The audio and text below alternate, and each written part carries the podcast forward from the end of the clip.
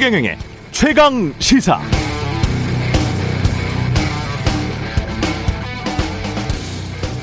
네, 최근 북대서양 조약기구 나토 사무총장 옌스 스톨텐베르그가 미국 폴리티코와 한 인터뷰 내용이 있는데요. 이게 가장 눈에 띄었습니다, 저는. 올해 나토의 가장 큰 전략적 문제는 러시아지만 중국에 어떻게 대처할지도 처음으로 논의될 것. 이런 맥락에서 한국 등 아시아 태평양 국가들이 나토의 사상 최초로 참석하는 것을 환영. 러시아는 2010년 나토 회담 때만 해도 전략적 파트너였지만 더 이상 아니다. 중국은 적으로 간주하지는 않지만 중국의 군비 증강이나 유럽 인프라에 미치는 막대한 영향력을 고려하면 나토의 동맹국들이 중국이 서방의 가치 이익에 위협이 되고 있다는 점을 이번 정당 정상회담에서 언급할 것 이렇게 본다. 이게 지금 나토 사무총장의 이야기입니다. 반면 러시아 푸틴 대통령은 최근 러시아와 중국이 달러 패권에 대항하는 새로운 기축 통화를 개발하겠다. 이렇게 말했습니다. 브릭스 국가들과 연합해서 어, 새로운 패권 어떤 통화를 만들겠다 이런 이야기인데요. 신냉전의 물결이 홍수처럼 몰려오는 게 확연하게 보입니다. 휩쓸려 떠내려가지 않도록 조심해야겠고요. 윤석열 대통령이 참석하는 나토 정상회의 스페인 마드리드에서 29일부터 30일까지 열립니다. 네, 안녕하십니까. 6월 27일 세상에 이익이 되는 방송 최경령의 최강시사 출발합니다. 저는 KBS 최경령 기자고요. 최경령의 최강시사 유튜브에 검색하시면 실시간 방송 보실 수 있습니다. 문자 참여는 짧은 문자 50원, 긴 문자 100원이 드는 샵 9730 또는 유튜브 무료 콩 어플 많은 이용 부탁드리고요. 오늘 인터뷰 한석호 정의당 비대위원장 연결해서 정의당 10년 평가위원회 출범 관련해서 이야기 나눠보고요. 박지원의 정치의 품격 시즌2 박지원 전 국정원장 만납니다.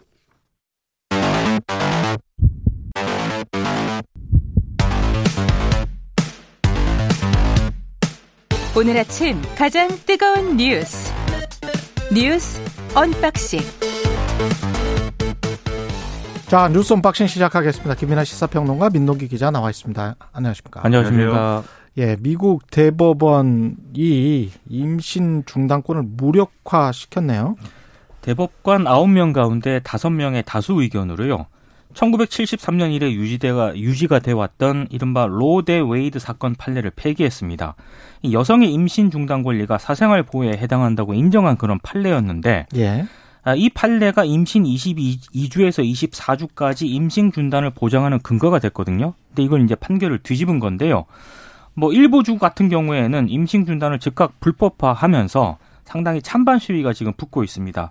근데 미국도 미국이지만 이게 우리에 미치는 영향도 상당히 좀 크지 크죠. 않을까 이렇게 예. 예상이 되고 있는데 우리 헌법재판소 같은 경우에는 2019년 4월에 임신 중단을 한 여성하고요 의료인을 처벌하도록 한 형법 이른바 그 낙태죄 조항에 대해서 헌법 불합치 결정을 내린 적이 있거든요. 예. 이때 그 헌법 불합치 결정문에 미 대법원의 로 대 웨이드 판결을 인용했을 정도였습니다. 예. 아, 근데 이제 그런 판례가 폐기가 됐다는 점, 그리고 임신 중단권에 부정적인 국민의 힘이 대선에서 승리한 직후 이 관련 논의를 또 활발히 주도하고 있기 때문에 아무래도 영향을 좀 미칠 것으로 보이는데요. 문제는 보완입법 시한을 그때 헌재가 2020년 12월 31일로 정했거든요. 음. 근데 지금까지 거의 지금 3년간의 입법 공백 상태가 이어지고 있다는 점이고요. 당시 정부가 최장 24주까지 낙태를 허용하는 법 개정안을 입법 예고를 했습니다만 문제는 이후 국회의 보완 입법이 전혀 이루어지지 않고 있다는 점입니다. 그러니까 자칫 어, 지금 미국과 같은 상황을 우리도 맞을 수다 맞을 수가 있다 이런 얘기, 우려가 지금 나오고 있습니다. 일단 미국의 상황을 이제 언론들이 많이 보도를 했는데 지금 시위 일어나고 미국은 이것 때문에 아주 난립니다. 그러니까 주마다 예. 다 다르니까요. 예, 예. 공화당하고 뭐 민주당하고 너무 지금 첨예하게 대립되는 상황이고 지금 말씀하신 대로 주마다 다 달라요. 서부 해안하고 동부 해안 쪽은 사실은 낙태를 다 허용하는 허용, 주들 그렇죠. 그리고 안쪽으로 들어갈수록 특히 남부하고 중부 쪽은 낙태를 금지하는 주들이 많기 때문에 그렇죠. 예. 네. 그러니까 이게 이 대법원에서 이 심리를 하게 된 이유도 미시시피 주에서 12주 이, 이더 12주가 지난 어떤 그런 이제 임신에 대해서 어, 다 임신 중단을 허용하는 그런 법률을 이제 주에서 만들었기 때문에 그 우리로 따지면 이제 위헌 소송 뭐 이렇게 된 거죠 그게 그래서 그렇죠. 그 대법원이 그걸 심리하면서 그러면 로데웨이드 판결에 대해서 판단을 해야 되겠다라고 음. 한게 결국 폐기로 결론이 난 건데 근데 오늘 이제 신문을 쭉 보다가 눈에 띈 게 이 시위에 이제 다 참가를 해가지고 여성들 내지는 이, 어, 이 문제에 굉장히 문제의식이 있는 사람들이 다 시위에 참여를 해가지고 목소리를 내고 있지 않습니까? 예. 피켓에 이렇게 써 있습니다. 어, 73년에 여기 왔는데 다시 왔다. 그러니까 1973년에 로 대 웨이드 판결할 때 예. 이때도 어, 여성들이 이런 자기결정권을 제대로 이제 행사하지 못해가지고 나타나는 수많은 어떤 그 비극적인 어떤 상황들에 대해서 그것에 항, 항의를 하면서 이 판결을 제대로 해라. 음. 라는 취지로 와서 시위를 했고 그때 이제 로 대 웨이드 판결이 나오면서 잘 됐다. 이렇게 기쁨 속에 이 상황을 마무리 지었었는데 완전히 그때 이전으로 돌아가는 거 아니냐. 이런 상당한 위기감이 지금 고조돼 있는 거예요. 미국 사회는. 예. 그러다 보니까 이제 이게 굉장히 첨예한 쟁점이 될 수밖에 없고 당장 이제 조 바이든 대통령은 이 문제를 이제 활용해서 이제 민주당 지지층을 다시 재결집시키려는 움직임을 바로 보이고 있죠. 이제 그렇죠. 11월 달에 중간 선거를 하게 되는데 음. 어 이렇게 얘기를 하고 있습니다. 올 가을 로데웨이드 판결이 투표장에 서게 된다. 바이든 대통령이 직접 이렇게 얘기를 했어요. 아, 아젠다를 바꾸고 싶어 그렇죠. 하는구나. 인플레, 그렇죠. 인플레이션에서. 그렇죠. 예. 물가 뭐 이런 것으로부터 음. 이제 주- 이 주요한 어떤 정치 의제로 이제 넘어가겠다는 건데 사람들도 분노하고 있고. 그렇죠. 예. 근데 그런 것들이 실제로 그러면 미국 사회가 대법원이 결정한 이것들을 뒤집을 수 있는 그런 뭐 효과로 이어질 것이냐는 상당히 의문이거든요. 근데 대법원 판결은 이미 사실은 트럼프 대통령이 알박기를 좀 해놓고 갔잖아요. 그러니까 대법 보수적인 예. 대법관 세 명을 일단 임명을 하면서 예. 일정 부분 예견이 되어 왔었는데 이번 한 번으로 끝나는 게 아니고요.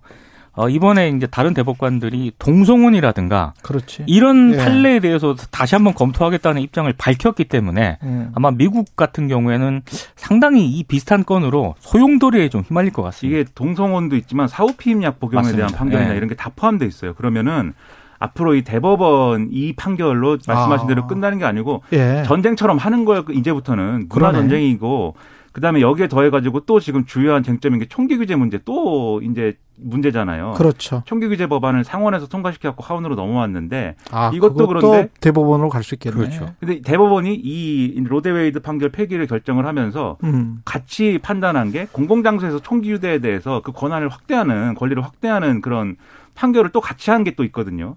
이 심각한 상황이 될 건데 이런 상황을 보면서 우리가 반면 교사를 얻어야 되는 겁니다. 이게 함부로 건드려서는 안 되는 어떤 사회적 합의라는 것도 존재하는 겁니다. 음. 그런 점에서 이 로 대 웨이드 판결이라는 게 이 미국에서는 그런 어떤 역할을 해왔는데 우리는 이제 그 사회적 합의라는 게 지금 앞서 말씀하셨듯이 입법 공백이 나타나면서 사회적 합의가 사라진 거잖아요.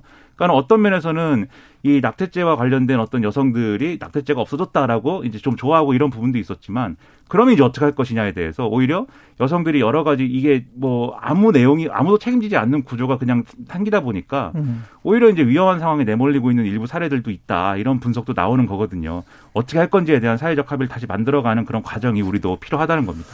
다음 뉴스로 넘어가겠습니다. 참, 전 국민 대상 의료보험도 없는 나라에서 이렇게 막 가도 되는 건지 미국도 참, 예, 윤석열, 나토, 윤석열 대통령 나토 회의를 참석하기로 제가 아까 오프닝에 이야기했던 그 뉴스입니다. 예. 오늘 출국을 합니다. 회의 기간 동안은요. 어, 바이든 미국 대통령을 비롯해서 기시다 후미오 일본 총리와의 한미일 3개국 정상회의도 열리고요. 한미일. 그렇습니다. 예. 한일 정상회담이 뭐 열릴 가능성에 대해서 일부 언론들이 좀 이런 보도를 사전에 했었는데 이게 사실상 부산이 됐습니다. 아, 일단 뭐 한일 정상회담이 사실상 불발된 것과 관련해서는 정식 회담 아니고는 혹시 약식 회동도 가능하지 않겠느냐 이런 전망도 나왔거든요. 예. 지금 대통령실 관계자 얘기는 일단 한일 정상이 만난다라고 한다면은 주제가 있어야 하는데 7월에 일본이 참여연 선거가 있거든요. 그러니까 아무래도 이런 걸 고려했을 때 일본 쪽에서 상당히 좀 부담을 느끼는 것 같고요. 그래서 약식 회동도 없다는 게 대통령실의 일단 입장입니다.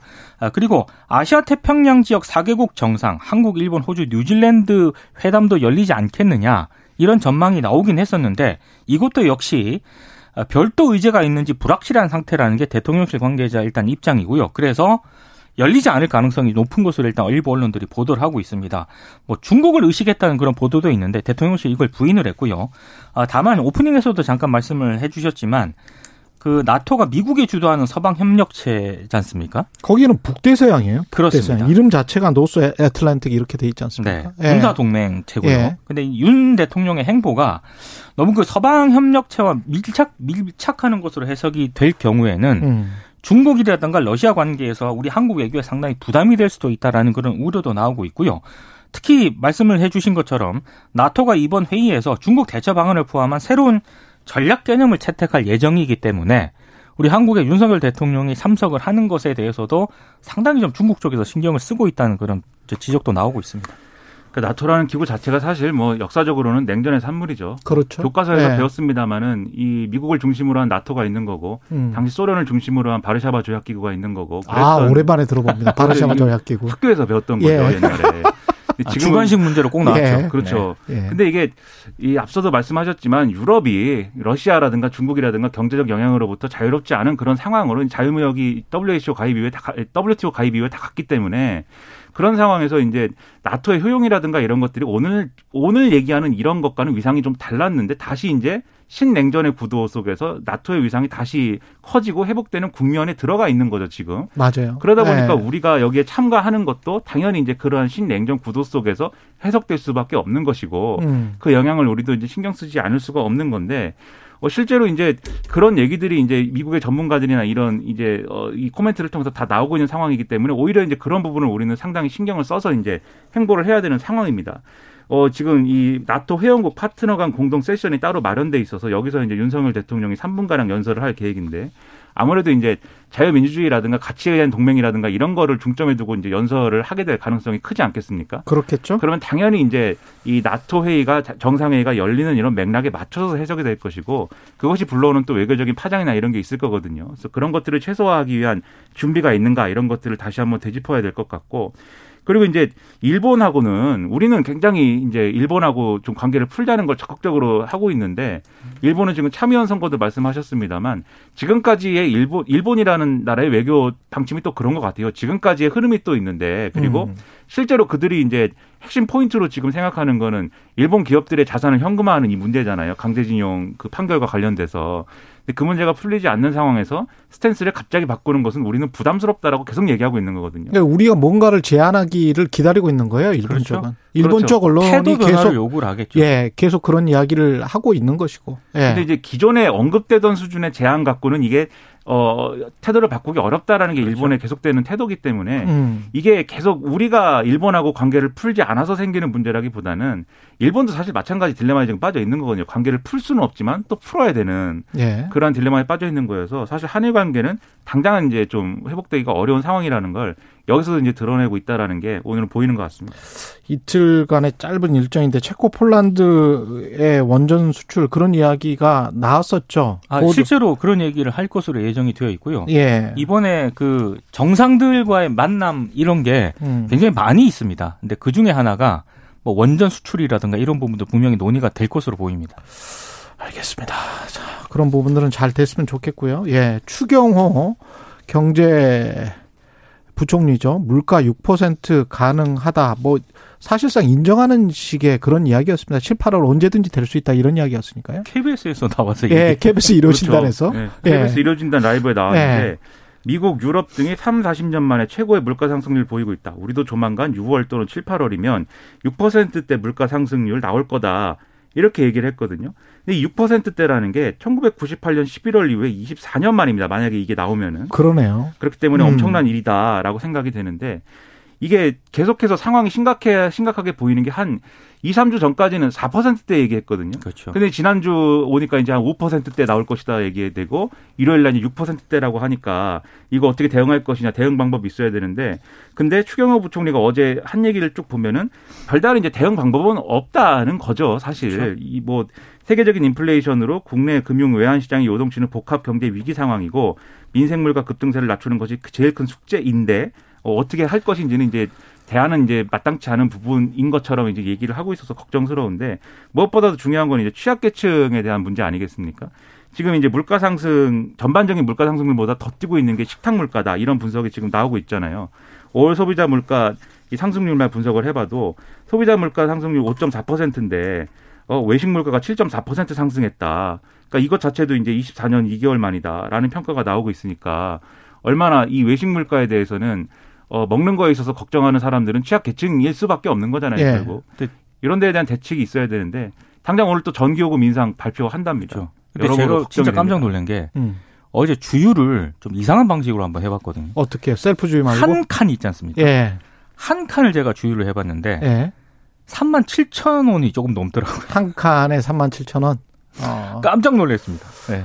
뭐, 한, 뭐, 가득 채우면은 보통 뭐 10만 원 훨- 훨씬 넘는데요. 요즘은 훌쩍 넘어갑니다. 어지, 예. 어지간한 차들은. 1719님이 금리 또 올리면 물가 잡힐까요? 이런 말씀 하셨는데, 금리를 올리면 물가는 잡힐 수는 있지만 수요가 위축이 되겠죠? 네. 한국은행은 또 빅스텝이다. 또 언론이 이렇게 그렇죠. 보도를 또 하고 있습니다. 기정사실화해서. 예. 그러니까 금리 인상에 따른 이자 부담이나 이런 것도 커질 거고 지금 말씀하신 대로 경기 위축에 따른 뭐 실업이나 이런 문제도 생길 거고 미국에서는 아예 뭐 실업률이 일정 부분 이상 올라가지 않으면 이 오히려 실업률이 올라가지 않으면 이 상황 극복하기 어려울 것이다라고 대놓고 얘기를 하고 있는데 래리 서머스 이런 사람들이 우리도 마찬가지 상황 될까 걱정스러운 어떤 그런 좀- 기분이 들죠 지금. 유류세 인하 한다고 하지 않았습니까? 예. 근데 인하 효과가 적기 때문에 음. 지금 무슨 얘기까지 나오냐면은 초과 이윤을 세금으로 좀 환수하자. 횡재세 같은 거. 그렇습니다. 그런 유럽에서- 얘기까지 나오고 유럽에서 있거든요. 나오는 이야기가 국내에서도 횡재세죠. 조금씩 나오더라고요. 오늘 예. 신문에 정유사에 대한 이익에 대해서 지금 말씀하신 그 대목에서 네. 대안이 필요하다는 지적이 나옵니다. 음. 근데 이게 아주 다른 어떤 앵글로 다른 관점으로 봤을 때 우리가 사실 세계가 한참 진행됐었을 때 이런 말 많이 했었잖아요. 경제에서 정치나 이념을 제발 뺐으면 좋겠다. 네. 순수하게 경제 논리로만 갔으면 좋겠다. 이런 이야기 많이 했잖아요. 근데 미국이 중국이랑 대립을 하고 이런 상황에서 뭐 왜 이런 말을 안 하는지 모르겠어요. 음. 아니 그 다른 나라들이라도 아니 중국이랑 좀 잘 지내서 그래서 물가를 낮출 수 있는 방법이 굉장히 많거든요. 그리고 스스로 그거는 미국에서도 국무부에서도 인정을 하는 거고 USTR에서도 인정을 하기 때문에 바이든 대통령도 지금 관세를 내릴까 말까 뭐 이렇게 이야기를 하는 거잖아요. 트럼프 대통령 때 중과세를 했었던 것을 특히 이제 일부 품목이라도 좀 해볼까. 근데 미국 내 유권자들이 굉장히 싫어하잖아요, 그거를. 중국 사람들을 싫어하니까. 중국 그렇죠. 자체를 싫어하니까. 근데 이런 철저히 이념적이고 그냥 국가 간에 서로 싫어하는 것들. 그런 거를 가지고 경제를 그냥 망치는 방향으로 쭉 가는데 아무도 말을 안 해요. 과거에 10년, 20년 동안에는 계속 그러지 말자라고 그, 이, 이거야말로 자유주의 이념이다. 그래서 절대 우리는 서로 간에 다 개방을 하고 그렇게 지내자라고 했던 게 우리의 이데, 이데올로기였거든요. 그게 이념이었어요. 근데 그 말을 전혀 안 해. 왜 그런지 모르겠어요. 그러니까 지금은 네. 지금은 최경영 기자님처럼 얘기를 하면은 네. 친중이라고 그럽니다. 친중이다. 친중. 아니, 친중 친노라고 막 그럽니다. 그게 자유주의지. 네. 자유주의와 세계, 세계화의 이념을 20년, 30년 동안 설파를 해놓고 그렇죠. 갑자기 이렇게 하는 게 어딨어요. 근데 오늘날에는 네. 중국과 러시아를 미워하는 것이 자유주의입니다. 아니 그리고 이 나토 정상회의만 해도 그렇지 않습니까? 그렇죠. 사실 그렇게 끌어들이고 우리를 옵저버로 우리 그리고 우리는 G7 회의에도 지금 참석을 2년 연속 했다가 지금 못 하고 이거 그 옵저버 정도 가는 건데 근데 이제 예전에 그, 세계지도 이게 세계지도 어렸을 때만 하더라도 예 자유 세계와 공산 세계를 구분해서 그거 다시 하자는 거 아니에요? 그거를 없애야 된다라고 제가 이제 배웠는데 그렇죠. 지금 다시 그쪽으로 가자는 얘기죠. 지금. 근데 이제 그런 측면이 있는 것 같아요. 그리고 예를 물가는 계속 오른다라고 이야기를 하고 있고. 그러니까요. 예. 근데 이런 건 있는 것 같아요. 중국이 WTO 가입하고 이제 개방을 하면은 좀 중국도 권위주의 체제나 이런 데서 벗어날 거라고 예상을 하고 사실 자유주 자유무역을 강조한 게 중국도 열어라 뭐 이런 거였잖아요. 그렇죠. 그렇죠. 실제 열고 나니까는 음. 어, 중국의 그 기- 권위주의 체제나 이런 것들이 첫째 변했느냐, 그리고 중국이 자유무역의 가치에 충실한 방향으로 경제 운영을 했느냐, 이런 거에 대한 이제 아니다라는 평가가 나오다 보니까 이렇게 된 측면도 있는데, 하지만 그렇다면은 자유무역이 중요하다고 얘기를 해왔으니까 음. 더 자유무역의 가치에 충실하라고 이제 더 강하게 얘기를 하고 그렇죠. 해야지 이걸 정치적인 부분까지 확전시켜 가지고 고물가의 문제를 해결하지 못하는 상황 만든 것이 사실은 자충수 아닌가 이런 지적인 거죠, 결국. 심각하네요. 1947님, 어제 부총리가 고물가 상황이 오래 간다고 했으니 허리띠 단단히 메고 버틸 준비해야 되겠습니다. 이렇게 말씀하셨습니다. 지금 뭐 버틸 수밖에 없겠다 그런 분위기로 점점 가고 있는 것 같은데. 허리띠라도 가지고 있으시니 다행인 거예요. 자, 원구성 협상이 나랑을 겪고 있습니다. 박홍근 민주당 원내대표가 지난해 합의대로 21대 국회 후반기 법사위원장을 국민의힘이 맡는데 동의한다 이렇게 음. 얘기를 하면서 원 구성 논의가 좀 물살을 좀 타는 듯 했거든요. 근데 조건을 걸었습니다. 아, 사법개혁특별위원회 정상 가동할 것, 그리고 이른바 검찰개혁법의 헌법재판소 권한쟁의 심판 청구 취하 등을 요구를 했습니다. 여기에 대해서 권성동 국민의힘 원내대표가 민주당 안을 단박에 거절을 했거든요. 일단 그 사개 특위는 검찰개혁법의 후속 조치로 꼽히는데 한국형 FBI로 불리우는 이른바 중대범죄수사청 설치 등을 논의하기 위한 그런 위원회입니다. 지난 5월 구성 결의안이 본회의를 통과했지만 출범에 이르지는 못했는데 이걸 다시 이제 정상 가동하자 이렇게 조건을 내걸은 것에 대해서 국민의힘이 예, 아예 지금 거부를 한 그런 상황이고 민주당의 우상호 비대위원장이 집권당 원내대표가 야당이 협의해낸 제안을 한 시간도 안 돼서 거절하는 거는 본인이 정치 한 20년 넘게 했는데 처음 봤다 이렇게 얘기했을 정도로 상당히 또 여야 간 입장 차가 상당히 큰 그런 상황이고요. 오늘이 양당 협상의 마지노선으로 일단 생각이 되고 있거든요. 왜냐하면 권성동 원내대표가 내일 필리핀 신임 대통령 취임식에 특사단장 자격으로 출국을 하게 됩니다. 그래서 오늘 만약에 어떤 마무리를 짓지 못하면은 원 구성 협상이 이제 7월로 넘어가게 되는데 아무래도 넘어갈 가능성이 크지 않을까 싶습니다. 그러니까 민주당은 나름대로 이제 박홍호 원내대표가 나름대로 이제 좀 제안을 한 것이 내부에서 강경파 의원들 소위 말하는 언론에서 얘기하는 그리고 일부 강성 지지자들 이거에 대해서 법사위원장을 사실상 넘겨줬다고 막 비난하고 뭐 이렇게 하고 있거든요. 예. 그런 부담을 안고 뭐 제안한 측면이 있는데 근데 권성동 원내대표 입장에서는 또 이걸 또 쉬이 받아들이지 못하는 어떤 그런 맥락이 지난번에 검수안박이 뭐 논란 있고 할 때 국회의장 안을 이제 안에 덥석 합의했다가 당내에서 큰 역풍 맞고 뭐 이랬잖아요. 그렇죠. 그때 뭐 권성동 원내대표는 과연 윤 핵관이냐 아니냐 막 얘기까지 나오고 막 난리가 났었는데 그때를 이제 그때 상황하고 좀 비교를 해보면 이게 민주당이 요구를 하는 게 결국 이 소위 말하는 그때 검찰 수사권 축소 법안에 대한 어떤 인정이나 이런 것들을 사실상 요구하고 있는 거에 가깝다라고 보는 거예요 국민의힘은 그래서 다개특위를 정상 가동하는데 합의를 하고 그 다음에 헌법재판소의 권한쟁의 심판 청구 취하를 해라. 그렇지. 이게 그때 예. 입법을 이제 인정해라라는 건데 예. 권성동 원내대표가 내심은 뭐 원구성에 합의하고 뭐 이런 합의에 뭐 이 업적을 남기고 싶겠지만 음. 이 부분이 이전에 상처가 있기 때문에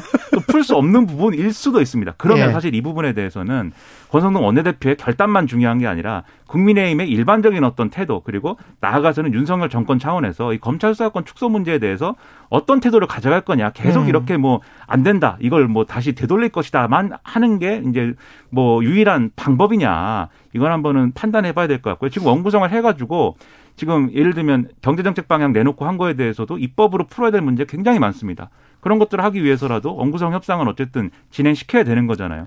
좀 전격적인 합의를 오늘 했으면 좋겠습니다. 그리고 이준석 당 대표와 그 대통령실의 비공개 회동 이거는 진실이 뭡니까? 이준석 대표 쪽은 만났다 하는 거고요. 일단 어. 대통령실 쪽에서는 부인을 하는 그런 상황입니다. 만났다? 안 만났다? 지난 22일 전에 예. 비공개 회동을 가졌다라는 얘기인데 이준석 대표 측에 따르면 음. 근데 22일이 윤리위 개최를 앞둔 시점이기 때문에 대통령실에서 일정을 미룬 것으로 안다라고 지금 얘기가 나오고 있거든요. 그래서 약간 진실 공방 쪽으로 좀 벌어지고 있는데 그러니까 계산이 좀 다른 것 같아요. 이준석 대표 입장에서는 다음 달 7일 또 중앙윤리위원회가 열리지 않습니까? 그렇죠. 어떻게든 윤심에 기대서 이 난관을 돌파하려는 게 이준석 대표 아. 계산인 것 같고 예. 지금 대통령 입장에서는 굳이 당의 복잡한 문제에 그렇지. 대해서 예. 어, 윤 대통령이 여기에 개입하는 모양새를 주고 싶지 않은 것이기 때문에 어. 지금 부인하고 있는 그런 상황인 것 같습니다. 진실은 뭐가 뭔지 모르겠습니다. 지금 이제 언론 보도 종합해 보면 이런 건 것 같아요. 이달 중순에 이 윤석열 대통령하고 이준석 대표가 만난 건 사실인 것 같은데 대통령실이 어, 밥은 안 먹었다라고 얘기하는 것 같고, 근데 음. 이준석 대표는 밥을 먹었는지는 내가 얘기 못 하겠다인 것 같고, 그 다음에, 그 다음에 이준석 대표가 또 만나자고 했다. 그게 이제 22일 날 만나자고 제안을 그렇죠. 했는데, 대통령실이 안 되겠다. 왜 만나야 될 특별한 이유가 있냐? 아니면 말자. 그래갖고 이준석 대표가 못 만났다는 얘기인 것 같거든요. 근데 이게 굳이 이제 만났다 안 만났다가 쟁점화 되는 것은 지금 말씀대로 이준석 대표의 윤리 문제와 대통령실이 거기에 대해서 거리를 두는 문제, 이게 묶여 있기 때문인데 그러다 보니까 희한한 게 오늘 이제 윤석열 대통령이 출국을 해야 되지 않습니까? 보통 이렇게 대통령이 출국을 하면 여당 지도부가 가가지고 환송도 하고 이렇게 해야 되잖아요. 안 한답니다. 안 만난답니다. 그러니까 이런 상황까지 이어지고 있어서 그러면 대통령이 없는 기간, 즉 7월 7일까지 이제는 엄청난 뭐 이- 돌아오시겠지만 대통령은 7월 7일까지 이준석 대표는 엄청난 이 전쟁을 벌일 것이다. 벌써 예고를 했다. 간장 한 사발을 마실 것이다라고 얘기를 했잖아요. 안철수 흰머리가 났다며요. 그 네. 흰머리가 세 가닥 지금 세 가닥 정도는 날 수도 네. 있는데 근데 지금 안철수 의원, 장제원 의원 좋겠습니다. 등하고 대결 구도다 난리가 날 겁니다. 예. 뉴스 언박싱 민동기 기자 김민아 시사평론가였습니다. 고맙습니다. 고맙습니다. KBS 1라디오 최경영의 최강시사 듣고 계신 지금 시각 7시 45분입니다. 오늘 하루 이슈의 중심. 당신의 아침을 책임지는 직격 인터뷰. 여러분은 지금 KBS 1라디오 최경영의 최강 시사와 함께하고 계십니다. 네, 양당이 당내 갈등으로 바쁜 가운데 정의당도 창당 이래 최대 위기 국면을 맞고 있습니다. 비대위 체제 아래에서 정의당 10년 평가위원회를 설치했고요. 당을 평가한 뒤에 혁신안을 마련하겠다 이런 이야기인데요. 비대위 소속이고 이 10년 평가위원회 위원장 맡고 있습니다. 한석호 비대위원 연결돼 있습니다. 안녕하세요. 예, 안녕하십니까. 예. 정의당 분위기는 어떻습니까 요새? 아, 초상집 분위기인데요. 분노, 한숨, 냉소가 지배하고 있고, 예. 다 망했다. 음. 아, 그러면서도 이제 한번 다시 시작해보자라고 하는 이- 이런 분위기입니다. 예. 근데 한숨이나 냉소는 실수는 있는데 그 분노는 누구에 대한 분노일까요? 예, 그, 뭐, 의원단을 특정하기도 하고 있고요. 예. 어, 지난 정의당 10년을 이끌었던 그 당 지도부를 특정하고 있기도 하고, 아. 어, 뭐, 그, 이 화살이 다르기는 한데, 예. 아, 하여튼 분노의 감정들이 어, 당원과 당 활동가들에게 어, 되게 강하게 자리 잡고 있습니다. 그렇군요. 그러면 주로 이제 그 책임 공방 민주당처럼 당 지도부를 향한 것들이 좀 큰가 보죠? 어, 화가 나 있는데 다행인 것은 예. 그 화 또는 책임 공방으로 흐르지는 않고 있고요. 아, 그렇습니까? 예, 새로운 어, 지난 10년을 실패로 규정을 하면서 새롭게 그러면은 정의당을 음. 다시 만들어내자 라고 하는 것으로 좀 모이고 있어서 그나마 긍정적으로 보고 있습니다. 그 10년 실패에 대한 뭐 요인 같은 것들도 원인 같은 것들도 분석을 하셨을 것 같은데 어떻게 보고 계세요? 아, 계속 분석하고 있고 예. 10년 평가위원회에 맡겨진 핵심 과제인데요. 음. 어, 저는 개인적으로 어, 정의당이 노동과 지역의 일꾼들, 어, 당 활동가들과 당원들이라고 하는 집토끼를 방치하고 음. 어, 산토끼를 확보하려고 그 산만 돌아다녔던 이런 것들의 문제 아니었나 싶습니다. 핵심이 거기에 있다라고 보고요. 그리고 당의 정체성, 색, 색깔, 노선 이렇게 표현하고 있는 음. 정의당이 도대체 뭐냐? 정의당이 가려고 하는 한국 사회의 지향은 뭐냐? 아, 핵심 지지 기반은 뭐냐라고 하는 것들이 없었다고 이렇게 저는 생각을 하고 있습니다. 그래서 그것이 어, 일기 정의당 실패의 핵심 원인이었다 이렇게 보고 있습니다. 지금 집토끼와 산토끼 말씀하셨는데 집토끼라는 거는 그 전에 이제 어떤 노동자 계층 중심의 정의당 그 다음에 산토끼라는 거는 페미니즘 어 이야기 하시는 겁니까 혹시? 아니, 맥락이? 페미니즘만 얘기하는 건 아니고요. 예. 어, 저는 그 집토끼를 노동이라고 보는 이유는 노동이 토대다 진보 정치에 예. 그 토대를 방치하고 그 위에다가 멋진 그림들을 그리려고 음. 어, 토대는 다 그 허물어지고 있는데 토대는 다 이 무너지고 있는데 창문을 어떤 색깔로 할 거냐, 지붕을 어떤 색깔로 하거냐, 벽돌을 어떻게 할 거냐, 음. 마감재를 어떻게 할 거냐라고 하면서 그 허송세월한 게 지난 10년의 정의당이라고 이렇게 보고 있습니다. 그 다음에 언론이 이렇게 뭐 프레임을 한 건지 안에서는 어떻게 이제 평가를 하시는지 모르겠습니다만은 예. 민주당 이중대라는 이 단어에 관한 것도 평가를 하실 것 같은데 어떻게 보세요? 이런 것들은? 어, 당연히 평가돼야 될 지점입니다. 예. 페미니즘 문제와 음. 어, 민주당 이중대 평가를 해야 된다고 생각을 하는데요. 예. 어, 다양한 의견들이 있습니다. 음. 그래서 제가 정의당은 이렇다라고 이 문제에 대해서 말씀드리지는 못하겠지만 제 개인적인 생각은 앞에서 말씀드렸던 그 지점하고 연동되는 건데요. 정치는 늘 연대하고 연합하고 갈등하는 음, 것인데 때에 따라서는 민주당과 연대연합하고 또 필요하면은 국민의힘과도 연대연합하고 해야 된다고 생각합니다. 다만 왜 자꾸 이 민주당이 이중되냐 아니냐라고 하는 이 문제가 부각됐나라는 측면에서 봤을 때 저는 정의당의 자기 색깔, 자기 정체성, 자기 내용이 없으니까 음. 어 당연히 해야 될 연대연합의 어떤 한 사안이 발생을 하면 그게 정의당을 지배하는 논란이 돼버리지 않았나. 그래서 그 이 평가위원회 핵심인 핵심은 정의당의 자기 얼굴, 자기 어, 정체성을 찾는 것 음. 이것이 가장 그 관건이라고 이렇게 보고 있습니다. 자기 얼굴, 자기 정체성을 찾는 건 결국 이제 노동 계층으로 돌아가야 한다 그런 뜻으로 해석할 수 있을까요? 노동 계층만으로 얘기하는 것은 아닙니다. 노동을 아. 토대로 노동을 토대로 한 서민 계층. 예 노동을 토대로 하고 그 위에 예. 아 페미니즘, 생태, 소수자 어. 뭐 등등의 모든 사안들을 영재 상인 문제까지 예. 어 풍부하게 에, 건축해 가자라는 겁니다. 지금 저 혁신 1호 조치로 내놓은 게 여의도 중앙당사 이전이었어요. 예. 이게 왜 혁신 1호 조치가 되는 거죠? 솔직히 예. 그 재정의 어려움입니다. 아, 제가 아, 첫 번째 문제는 음. 와서 보니까요. 그 이 조그만 정당에 부채가 36억이 있었습니다. 예. 아, 현재 있습니다. 아, 이 문제를 개선하자라고 하는 그래서 일상으로부터 혁신하자라는 의미고요.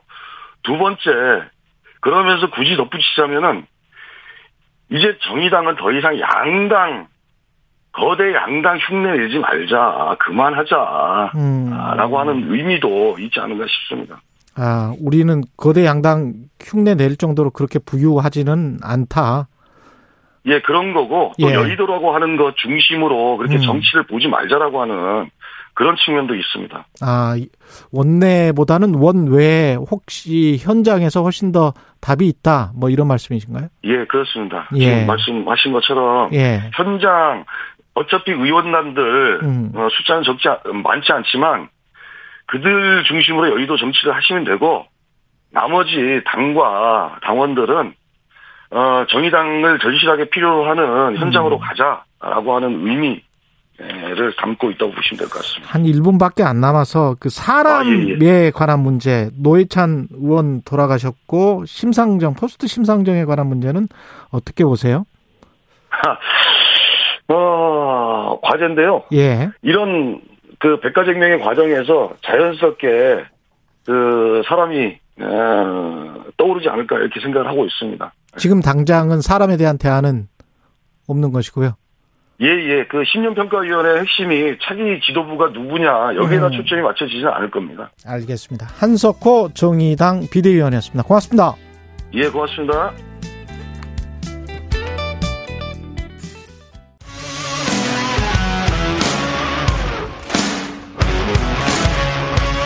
오늘 하루 이슈의 중심 최경영의 최강 시사.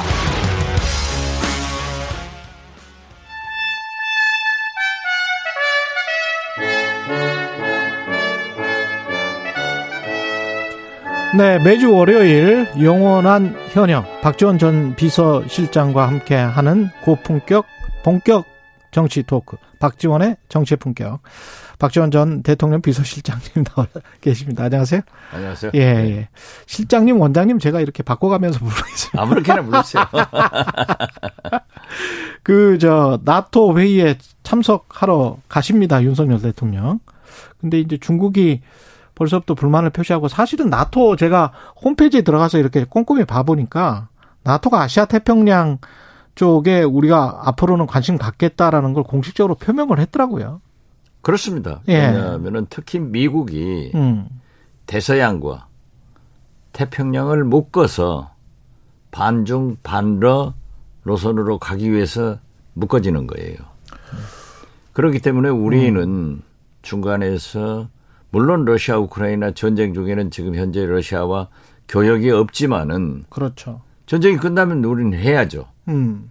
그리고 특히 우리 경제는 우리 외교의 가장 중요한 것은 한미 동맹입니다. 예. 이걸 기저로 해서 중국과는 즉 한중 경제 협력이 필요하거든요. 그렇죠.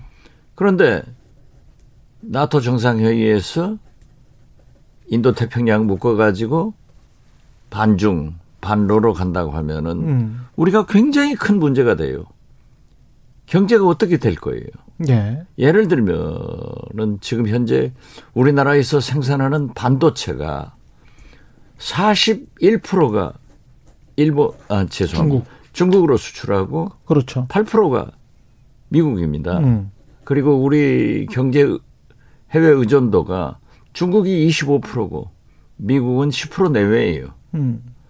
그러니까 우리는 동맹해서 안보를 지키면서 물론 기술 협력 같은 상거래도 미국과 하지만은 경제 협력은 하지 않으면은 우린 진짜 어려워지는 거죠. 예. 그래서 저는 이번에 이제 오늘 출발하시죠. 윤석열, 김건희 두 내외. 분께서 가셔서 성공적인 외교 활동이 되도록 기원에 맞지 않지만은 염려가 많다 음. 하는 것도 말씀드립니다. 이게 그 물론 가지 안 뭐 그쪽에서 초청을 하는데 업적으로 좀 와달라라고 하는데 안 갈 이유는 없긴 합니다만은 가서 나왔을 때 무슨 어 공동 선언문 같은 게 분명히 나올 거란 말이죠. 나오죠. 그때 이후에 이제 중국이 어떻게 반응하는지도 근데 어떤 정도 수준의 뭐가 나올 것 같습니까? 어떻게 보세요? 국제 정치상. 그건 뭐 반드시 예. 나오게 될 거예요. 음. 그런데 사실 우리는 나토 정상회의의 멤버는 아니잖아요. 그렇죠. 아시아에서 간 한국, 일본, 뉴질랜드, 호주는 호주. 예. 일종의 업소보 자격인데 음. 그 공동 성명의 서명 함께 발표를 했을 때는 굉장히 중국이나 아. 러시아로부터 굉장히 그 타켓이 될 거예요. 들면- 서명도 할 수 있나요? 그건 아직 모르겠어요. 그, 아, 예. 미국은 미뤄갈 거예요. 네. 어, 사실 음. 지금 미국이 음, 캠블 아시아 차르라는 음. 캠블은 예. 지금 이 태평양 인도 태평양 관계를 대서양과 한꺼번에 묶으려고 맞습니다. 굉장히 앞장섰고 예. 설리번 미국 백악관 NSC 보좌관도 그렇게 하는데 음. 그 블링컨 국무장관이 참 재밌는 얘기를 했더라고요. 음. 즉 어, 러시아는 현재적 위협이고 중국은 에, 장기적 위협이다. 예. 이미 딱 정해져 있는 거예요. 음. 반러 반중 음. 이렇게 됐는데 우리가 앞으로 이 경제 문제를 어떻게 풀 것인가? 음. 또 중국은 미국도 그러하지만은 우리 한국으로서는 대북 조정 역할을 상당한 기대를 하고 역할을 하고 있거든요. 그렇죠. 그렇죠. 이런 문제도 잘 생각해야 될 겁니다. 특히 이번에 대통령께서 가셔서 음. 사실 문정부 문재인 정부에서도 강하게 추천 추진을 했었습니다마는 음. 한미일 정상회담이 이 처음으로 열리지 않습니까? 예. 몇십 년 만에. 예. 그런데 한일 정상회담은 안 열리더라고요. 그렇죠. 그렇게 우리가 추진하고 음. 미국도 사이드 지원을 했잖아요. 그랬죠. 이번에 그 한미일 국방장관 회담에서도 일본 방위상이 우리 국방장관을 쳐다보지도 않았다는 거예요. 음. 이런 태도가 아직도 일본에 남아 있는데 음. 과연 거기에 가서 한미일 정상회담에서 어떻게 일본의 태도를 볼 것인가? 우리 윤석열 대통령은 기시다 수상에게 무슨 말씀을 하실 건가? 이런 것도 초미의 관심이지만은 뭐 세 번인가 만나게 되는데 음. 약식 회담도 현재는 안 잡혀 있다 예. 하는 것은 굉장히 한일 관계 개선에 막대한 지장을 주기 때문에 염려가 되지만은 음. 제가 볼 때는 어쩐지 지금 현재는 한일 정상이 냉랭하게 음. 나토로 출발하지만은 현지에 가서는 약 30분 약식 회담이라도 있지 않을까 음. 저는 그렇게 예상을 합니다. 깜짝 약식 예, 회담. 깜짝 약식 회담이 되죠. 우리가 뭘 줘야 됩니까 지금 상황? 아, 뭐 지금 현재로서는 이제 강제징용이나 음. 위안도 문제 등 여러 가지 문제가 있잖아요. 그렇지만 강제징용만 하더라도 우리가 피해자가 있단 말이에요. 그렇죠. 피해자가 우리 법원에 소송을 해서 이겼죠. 이겼기 때문에 예. 대법원의 판결을 대통령도 어떻게 할 수 없어요. 그렇죠. 일본도 자기들이 판결이 있단 말이에요. 음. 그래서 저는 이러한 것도 문재인 정부 시절에 제가 어, 일본에 두 번 갔습니다. 음. 그래서 스가 총리하고도 상당한 얘기를 했는데 음. 풀어갈 그러한 것은 상당히 진전이 합의됐어요.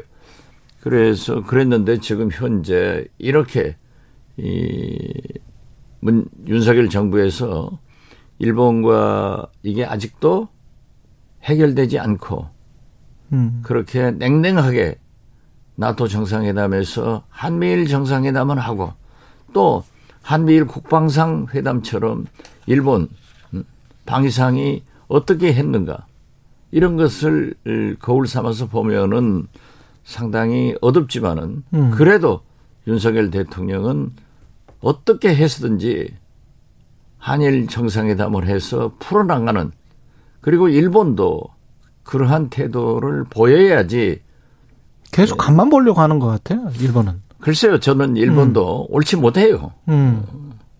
자기들의 반성이나 사과 없이 예. 가장 가까운 나라 정상과 그런 관계를 유지하는 것은 국제적으로도 도움받 존경받지 못하는 일이다. 예. 저는 그렇게 생각하고 사실 바이든 대통령은 한미일 동맹을 굉장히 강조하거든요. 그래서 바이든 대통령도 의 역할도 이번에 기대를 하기 때문에 저는 최소한 한일 정상회담이 약식으로라도 열릴 것이다. 음. 라고 기대를 합니다. 그 김건희 여사가 동행하는 것은 윤석열 정부의 플러스가 될까요? 마이너스가 될까요? 어떻게 보십니까? 아, 플러스가 돼야죠. 예. 아니, 음. 나토 정상회의에 음. 서방 세계의 최고 정상들이 모이는데 음. 영부인이 동반하지 않으면은 그것도 마이너스예요. 아, 그렇습니까? 예. 중국 시진핑 주석도 음. 하다못해 김정은도 같이 다니잖아요. 음. 우리나라 영부인이 왜 안 가실 이유가 있습니까? 그렇지만은 지금 현재 여러 가지 일어나는 문제에 대해서 우리 국민들이 염려를 한다. 그래서 저도 어제 페이스북에 국민이 걱정한다. 어떤 라고. 부분을 걱정? 다 알잖아요. 저는 잘 모르는데 아니 어떤 부분을 말씀하시는 아니 그래서? 예, 예, 음, 김건희 여사가 예, 잘 하시겠지만 예. 저는 자꾸 영부인은 대통령에 의거해서 제2 외교를 담당하는 막대한 막중한 자리에 계시기 때문에 예, 공적 관리를 잘 받아서 음, 독자적인 어떤 언행보다는 전문적인 관리를 받는 그런 에, 외교를 해줬으면 좋겠다 음. 음, 그런 생각했습니다. 그 지난번에 푸틴 굉장히 어려워질 거다, 곧 제거될 수 있다 이런 예. 말씀하셨잖아요 최강 예. 시사 인터뷰에서 지금도 그 생각은 변함이 없으십니까? 지금 현재 뭐 푸틴이 음. 에, 미사일 핵 무기를 사용할 수도 있다 하는 가능성이 대두되고 있는데 음.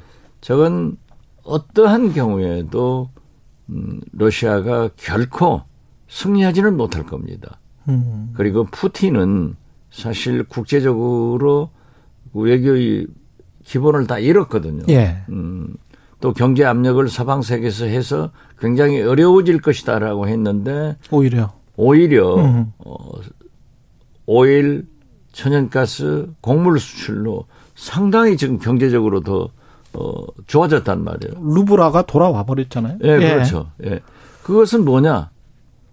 쿼드 멤버인 인도가 음, 또 중국이 그렇죠. 거기에 동조를 하지 않고 어, 인도 중국이 인구가 뭐 거의 30, 30억 아니에요. 음, 이런 사람들이 쓰는 오일, 천연가스, 곡물을 값이 올라가 버리니까. 그렇죠. 예. 인도, 중국 합하면 전 세계 인구의 절반이죠, 뭐. 그렇죠. 예, 30억이니까. 예. 예. 그 글로벌 증권 지수 중에 코스닥이 하락률 1위, 코스피가 하락률 2위, 개미들 아우성. 이것도 윤석열 정부 책임 아닌가? 제가 페이스북에 어제 이- 페이스북에 썼더니 그렇게 예. 기사들을 썼다가요. 아니 근데 언제까지 정부 책임이 아, 현 정부 책임이죠. 아, 지금 현재 예. 저는 자꾸 말씀드리는 게 음, 에, 윤석열 대통령께서 과거로 가서는 안 된다. 음. 어?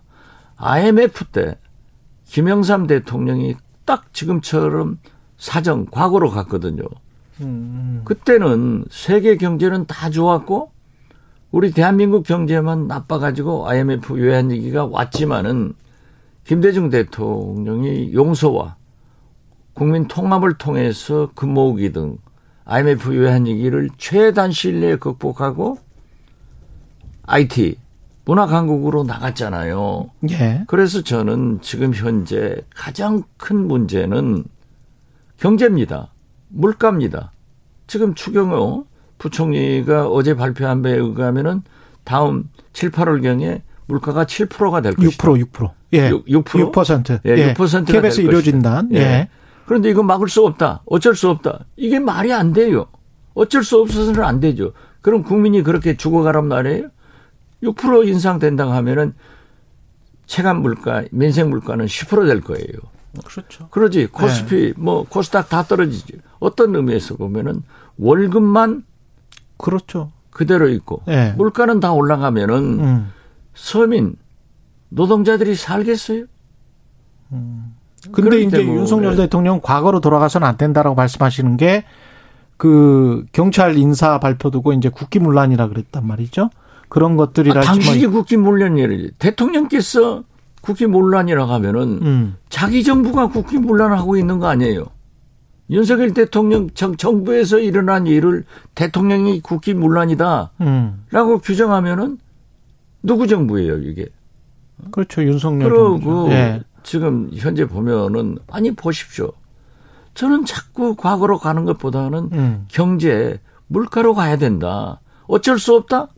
이게 국민들이 절망해서 어떻게 살겠어요? 아, 근본 대책이 없다라고 어, 말, 그렇죠. 말했던 그래서 거? 저는 여야 정의 대통령 이주로 해서 모두 뭉쳐서 이 난국을 헤쳐나갈 그러한 준비를 해야지. 음. 아니 보십시오. 대통령은 안 만났다. 집권 여당 대표 이준석은 만났다. 이게 뭐예요? 아니 대통령하고 여당 대표가 만나는 것은 자연 순리예요. 만나야 되고. 예. 그러나 저는 이준석 대표의 윤리가 지금 현재 2주 후로 그- 그렇죠. 남겨져 있잖아요. 7월 7일. 그 예. 사이에는 오해의 소지가 있으니까 대통령께서 안 만나셔야 된다. 음. 라고 얘기했지만은 만났으면 만났다고 얘기해야지. 진실 공방으로. 음. 대통령실에서는 우리 안 만났다. 이준석 대표는 만난 것으로 냄새를 풍기고 이런 것들이 총체적으로 대통령께서 말씀하신 대로 국기문란으로 나타나는 거예요. 이건 국정문란이 되는 거예요. 그래서 우리는 저는 자꾸 얘기합니다. 지금 보세요. 어? 아니 국회도 음. 민주당이 제가 오래전에 얘기했잖아요. 법사위원장은 양보해라. 예. 어, 그러면은 또 정부 여당은 실리를 택했기 때문에 음. 야당이 요구하는 것을 하나는 들어줘야지. 사교이나 뭐 이런 것들. 어, 그렇죠. 그것도 합의가 된 거니까. 예. 예. 그 합의가 된 것을 얘기하라는데 그건 못하겠다. 그럼 국회는 어떻게 되는 거예요? 음. 도대체 여소야대 전국에서 음? 민주당한테 협치를 바란다고 하면서 대통령도 국민의힘도 음. 입만 벌리면 민주당 어? 비난하면 그게 되겠어요? 음. 그래서 나는 어? 박홍근 대표가 법사위원장 양보하겠다 라고 해서 야 이제 국회 풀리는구나. 음. 국회 안 풀리잖아요. 그러면 대통령은 해외 순방 나가서 어? 나토에서 외교를 뭐 다자 외교, 양자 외교 다 하시는데 국회는 계속 싸운다고 하면은 음. 다른 나라 정상들이 뭐라고 하겠어요? 대한민국이 제대로 가는 나라인가? 이런 걸 생각하죠. 지금 국회도 못 열고 있잖아요. 그러니까 전체 요지는 과거 정부에 대한 비난과 사정 전국으로 모른 것보다는 물가나 민생 쪽을 잡는 게 그러면서 야당과 협조하는 게 가장 바람직하다. 아, 그렇죠. 아, 저 권성동 원내대표 뭐 국정원 문제로 저도 비난하고 다 했던데 저는 그렇게 생각합니다. 어? 국정원 개혁. 과거 자기들 정부에서 국내 정보 수집해서 인권 탄압하고 감옥 넣고 음. 고문하고 이런 것을 완전히 개혁했다고 하면은 어? 그런 것은 인정을 해야죠. 그래서 저는 이명박 대통령이 김대중 노무현 정부의 10년의 변화를 인정하지 않고 10년 전으로 시계를 갖다 놓고 다시 해가지고 박근혜 대통령까지 불행해졌어요. 음. 저는 윤석열 정부도 개혁된 어? 문재인 정부 5년을 인정하고 음. 출발해야 된다. 저는 그렇게 말씀드립니다. 지금 검찰총장이 없는 상태에서 계속 인사가 나고 있지 않습니까? 그리고 또 인사가 날 것 같은데 그 차장 부장검사 인선까지 이번 주에 한다고 그러는데 어떻게 보세요 이거는? 아, 그것은 자꾸 말씀했습니다만은 음. 윤석열 대통령께서 검찰총장 할 때 예. 법무부 장관이 검찰총장 패싱했다 하고 얼마나 난리가 났었어요. 그럼 자기들은 안 해야죠. 음. 아예 검찰총장 임명도 하지 않고 법무부 장관이 다 한다고 하면은 뭐 차장하고 한다? 차장하고 합의하게 돼 있나요? 뭐 직무대행이니까? 그건 아니죠. 그렇게 하면 안 된다 이겁니다. 과거에 잘못된 것을 고치기 위해서 정권교체가 됐지 않습니까? 그런데 그때보다도 더 못하게 일을 한다고 하면은 국민들이 용서하겠어요? 그러니까 지금 윤석열 대통령의 지지도가 자꾸 하락하는 거예요. 그 검찰총장 인사는 일부러 안 한다고 보세요? 아니면은 어떻게 보세요? 뭐 한간에는 그런 얘기 하잖아요. 음. 검찰총장을 바지가 되니까 바지 총장이 되니까 인사 다 해버렸으니까 음. 안 한다 이런 얘기를 하던데 예. 뭐 이번 주에가 추천 위원회 구성해서 한다고 그러니까 해야겠죠. 검찰총장 없는 그렇죠. 검찰이 어디 있어요? 예. 이것도 뭐 법무장을 혼자 그렇게 다 해 나가는 건 음. 차장이 직무대행이니까 거기하고 합의한다? 이런 것은 비정상이죠. 어? 그런 것을 고치기 위해서 윤석열 대통령이 집권했잖아요. 음. 선거에 이겼잖아요. 민주당 마지막으로 민주당 같은 경우에 1박 2일이 뭐 의원총회도 있었고 그랬습니다만은 여전히 이재명 의원이 나오느냐 마느냐 이게 가장 큰 핵심인데 어떻게 보십니까? 나는 이재명 의원이 음. 모두 홍영표 의원 등이 면전에서 출마하지 마라. 음. 또뭐 서른 의원, 뭐 전해철 의원 이렇게 압박을 했는데 거기서 108번내 중이다 라고 해서 아 나오는구나. 저는 나온다고 확 봅니다. 아. 예. 그리고 108번내 중이다가 나온다. 김민석 뭐 음. 나온다고 하더라고요. 정청래 예. 의원도 표명을 했던데요. 음. 저는 좋은 대안을 제시하는 것도 좋다. 이재명에 대한 좋은 예. 대안. 음. 가장 좋은 대안을 그 나오지 말라고 하는 그런 인사들이 합쳐서 음. 좋은 대안을 제시하는 것이 굉장히 필요하다. 어, 그렇게 되면은 이재명 의원도 생각하지 않을 것 아닌가 저는 그렇게 보고 자꾸 좀 세대 교체 좋은 대안을 지금 한번 말씀해 주시면 안 돼요? 여기서 누구 이름을 딱 그건 저도 모르겠어요. 그래서 예. 어, 뭐 세대 교체 하기 예. 위해서 뭐 79세대인지 97세대인지 예. 이런 사람들도 한번 나타났으면 좋겠어요. 음. 어? 그러지 뭐 전부 말로만 하고 당신 나오지 마라 음. 하는데 제가 볼 때는 나오더라고요. 음. 알겠습니다. 여기까지 하겠습니다. 영원한 현역 정치의 품격 박지원 전 원장님이었습니다. 고맙습니다. 네, 감사합니다. 공정, 공익, 그리고 균형. 한 발짝 더 들어간다. 세상에 이익이 되는 방송. 최경영의 최강 시사.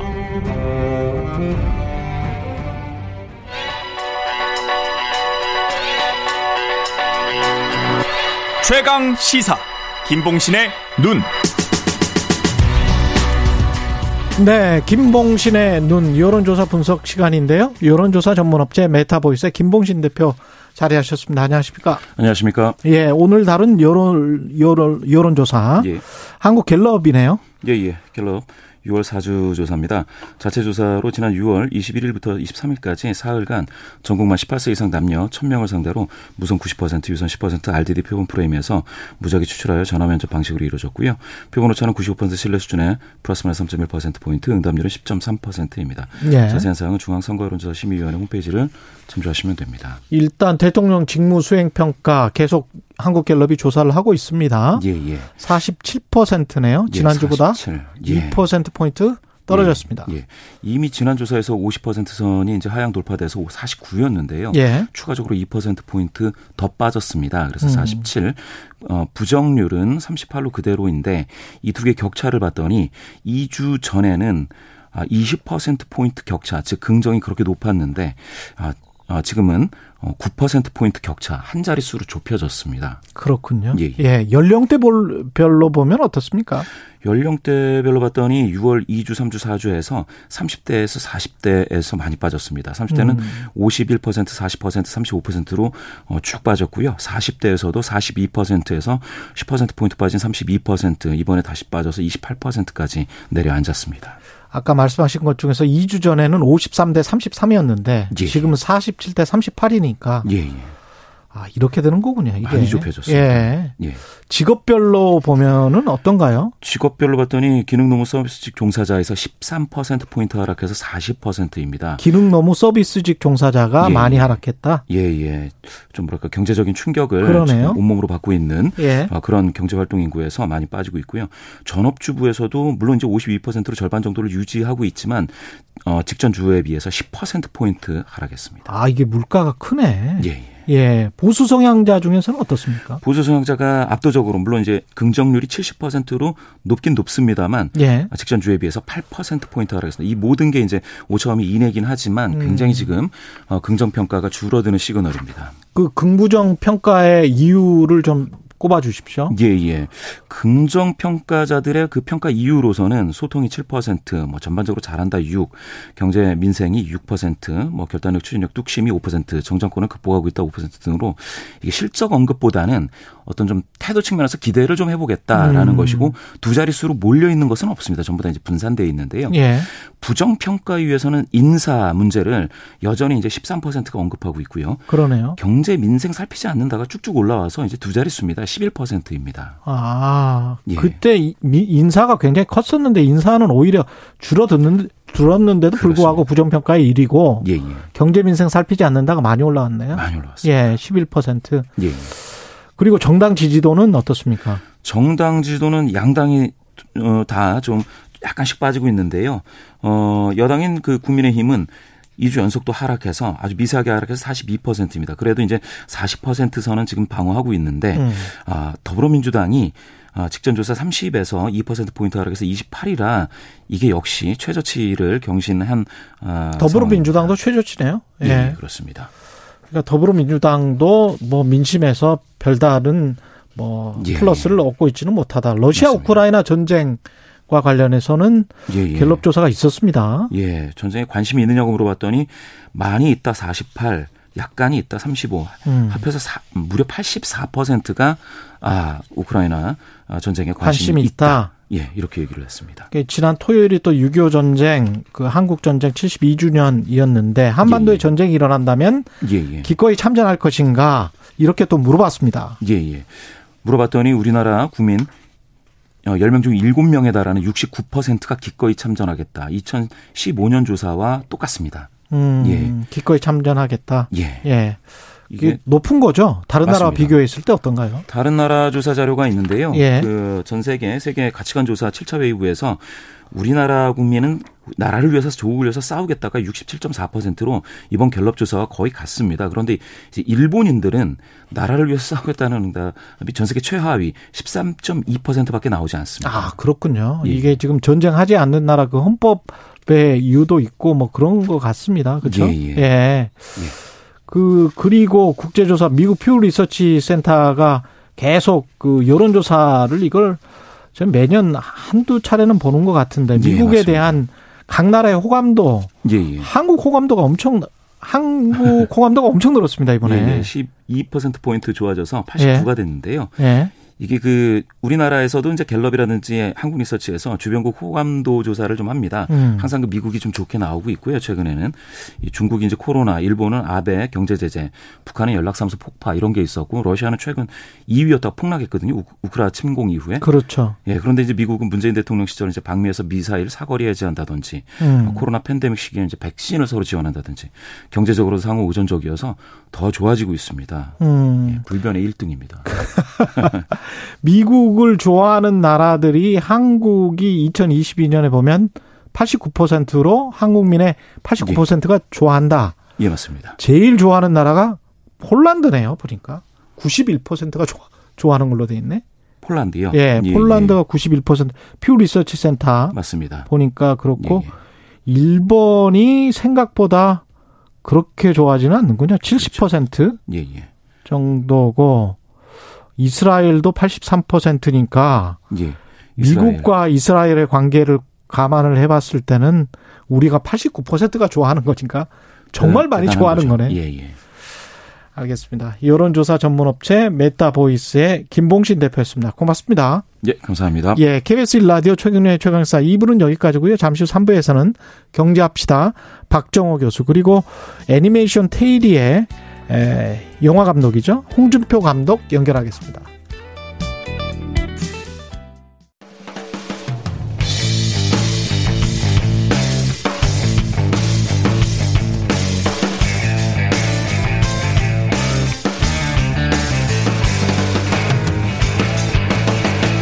최경영의 최강 시사.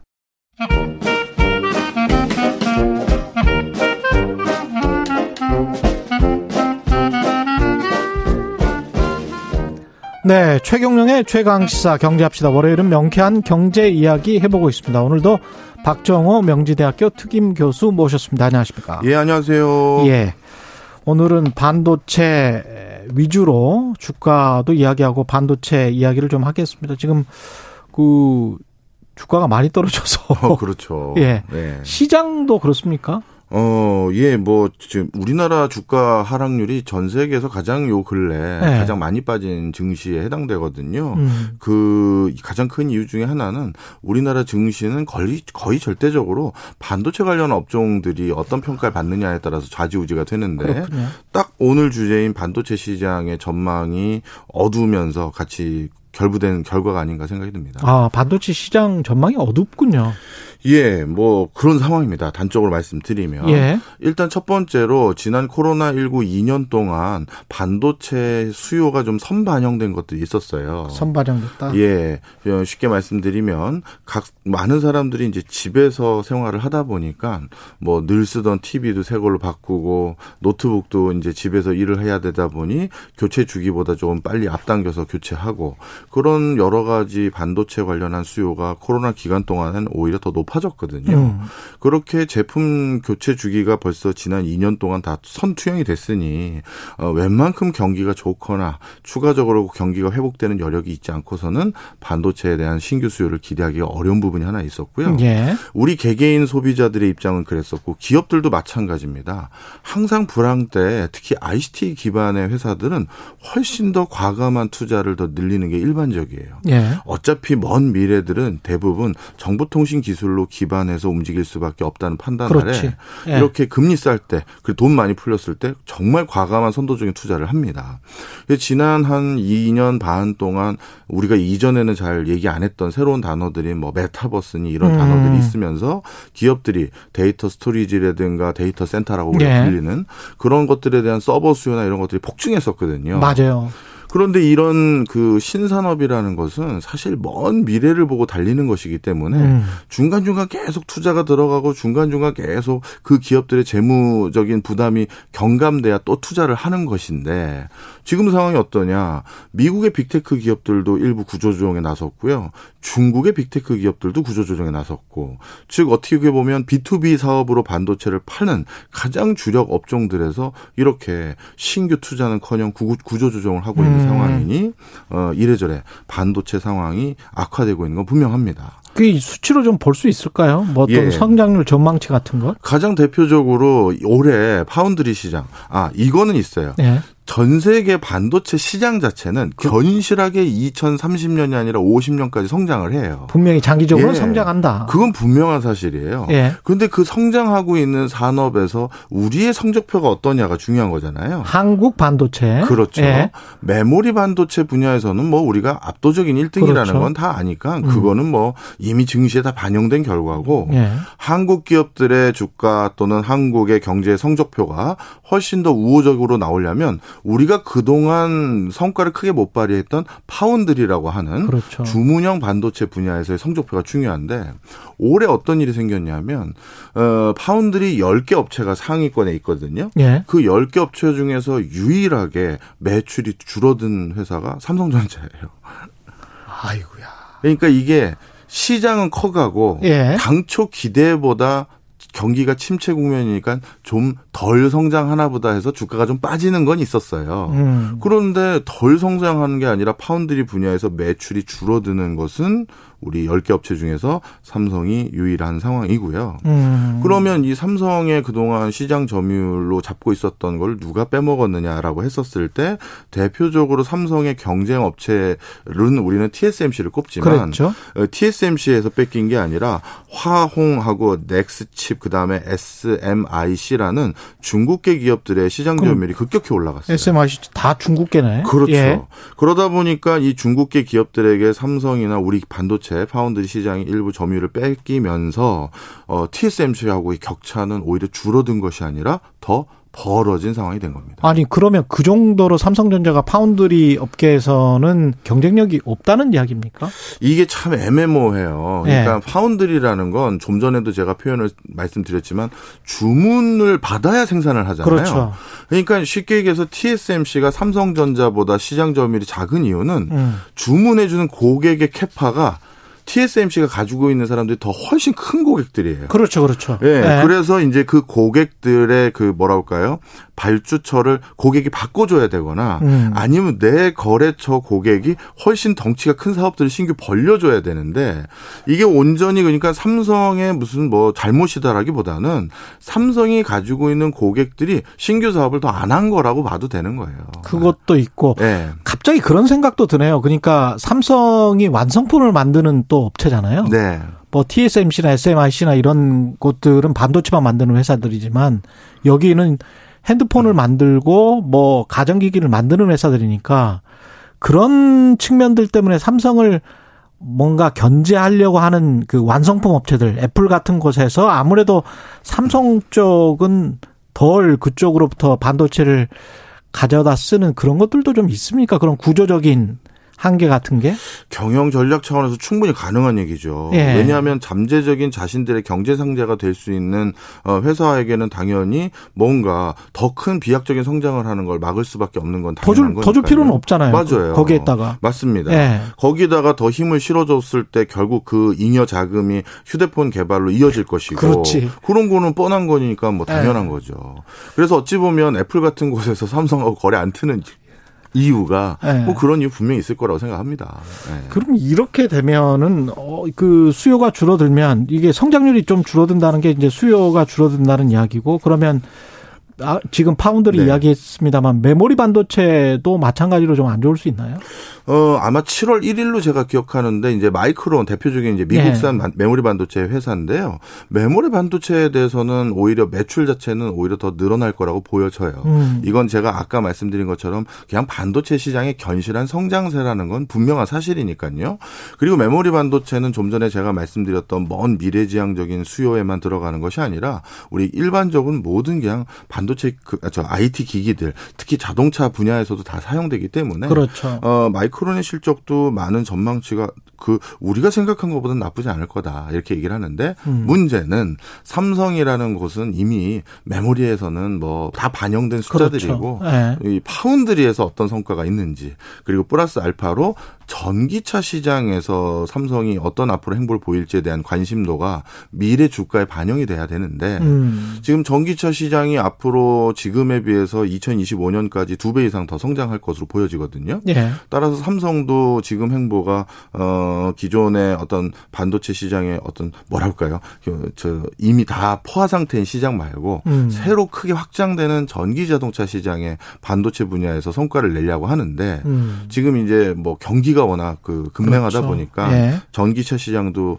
조속하게 전환되지 않을 거라는 전망 속에서 그것까지 그렇군요. 반영이 좀 된 것 같습니다. 그 전장 업체들끼리의 경쟁 경쟁도 굉장히 심하기 때문에 그것도 좀 자세히 봐야 되겠네요. 네. 그쪽에 수주도 어느 정도 되는지. 자, 그다음 하나만 더 말씀드리면요. 예. 삼성이 그동안 전 세계에서 top tier의 반도체 회사의 어, 반열에 오르게 된 가장 큰 원동력은 항상 불황 때 적극적인 투자를 더 했었어요. 그랬죠. 예, 그래서 이번에도 분명 공급 과잉 상태가 일부 단기간 벌어질 수 있음에도 불구하고 반도체란 정해진 미래를 걸어가기 위해서 오히려 삼성은 이럴 때 더 적극적인 행보를 가할 가능성이 높아요. 음. 그래서 지난번 이재용 부회장이 유럽이나 이런 해외 순방을 쭉 갔다 왔지 않습니까? 예. 그때 갔다 와서 약간 추상적인 말씀을 하신 게 또 하나 문제가 있었어요. 예. 첫째도 둘째도 셋째도 기술이다 말씀을 아, 하셨잖아요.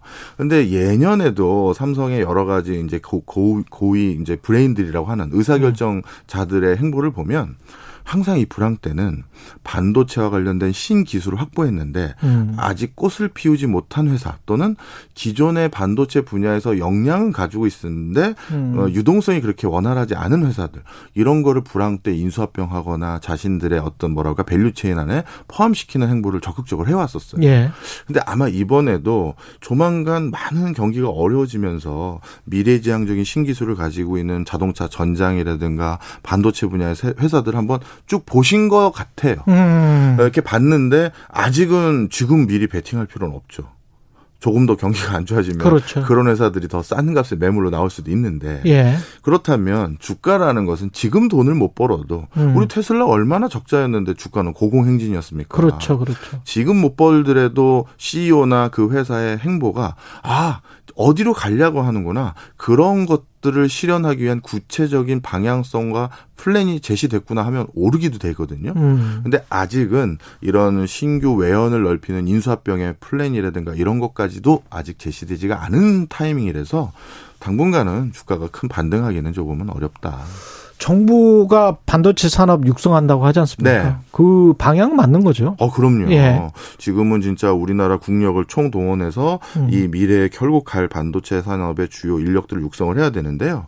미국 같은 경우 반도체 분야에서 이렇게 경쟁력을 잃었던 가장 큰 이유가 유능한 인력 들이 즉 수학이라든가 공학이라든가 또 물리학을 공부했던 음. 많은 인력들이 대부분 더 고액 연봉을 주고 편하게 일하는 금융권으로 다 흘러갔어요. 아. 네, 그래서 TSMC의 그 초대 회장이었던 분께서 본인이 미국의 텍사스 인스트루먼트나 이런데 한 20년 가까이 근무를 하셨잖아요. 음. 그러면서 봤더니 신규 채용하는 우수한 인력들을 스탠퍼드나 뭐, 뭐 음. 예를 들어서 MIT에서 가서 채용하려고 하면 아니 너 우리 회사 오려고 하다가 결국 어디로 가냐 하면 다 금융권으로 가버린 거예요. 예, 맞습니다. 그러다 아. 보니 거기는 그 좋은 인력을 놓친 거고 대만 같은 경우는 TSMC가 결국 국가가 주도해서 설립한 회사거든요. 그렇죠. 그러다 보니 국가 주도 로 반도체 인력의 수급이라든가 이런 걸 다 챙기고 있는 상황에서 음. 어, 우리나라도 당연히 적극적으로 해야죠.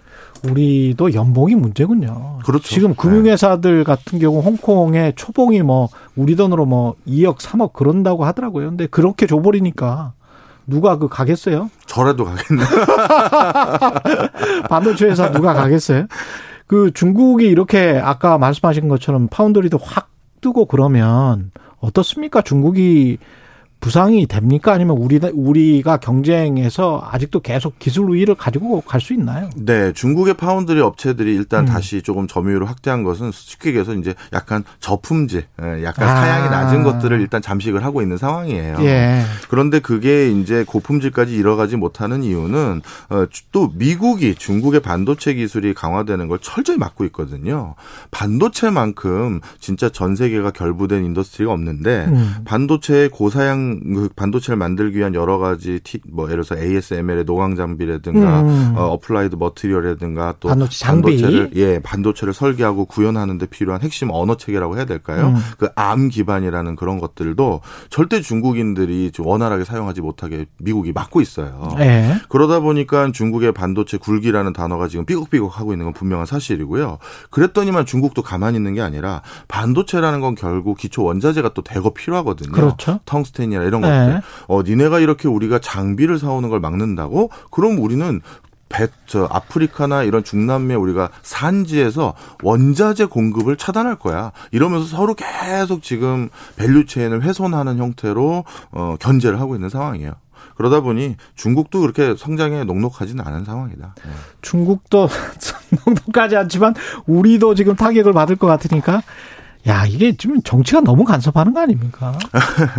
그또 네. 일본도 이제 만만치가 않아요. 네. 일본 같은 경우도 반도체에 대한 어떤 노하우를 완전 한국에 뺏긴 상황이지 않습니까? 그렇죠. 그래서 미, 일본 정부 차원에서 10여 년 동안 계속 반도체를 육성하겠다라고 하고 음. 이번에 그 미, 미일 반도 저희 저, 저 정상회담 때 TSMC의 연구소를 일본에 유치하겠다라고 발표했는데 드디어 이제 그게 진행이 되는데 그렇죠, 그렇죠. 그거는 우리의 경쟁 관계에 있는 거라기보다는 음. 반도체를 만드는 데 필요한 소부 장, 소재 부품 기계 장비에 대한 연구소에 지원이구나. 더, 예, 거기에 더 많은 거고요.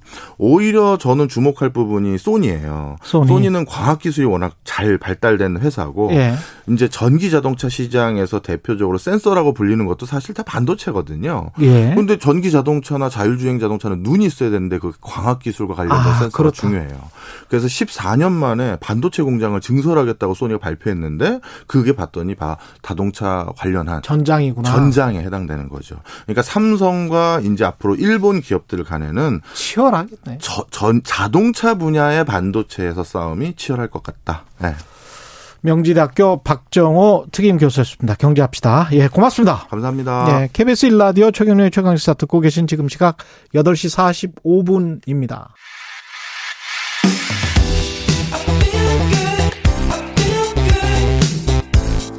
세상에 이익이 되는 방송 최경영의 최강 시사 네, 우리는 기계가 아니다. 기계가 아니다. 세상을 바꾼 불꽃 청년 전태일의 이야기를 담은 애니메이션 테일이 국제 무대에서 큰 상을 받았습니다. 예. 서울 국제 어린이 영화제 대상 받았는데 어 애니메이션 테일이 만든 홍준표 감독 전화로 연결했습니다. 안녕하세요. 안녕하세요. 아, 전화 연결이 아직 안 돼 있나요? 여보세요? 연결이 됐다가 끊긴 것 같은데요? 예.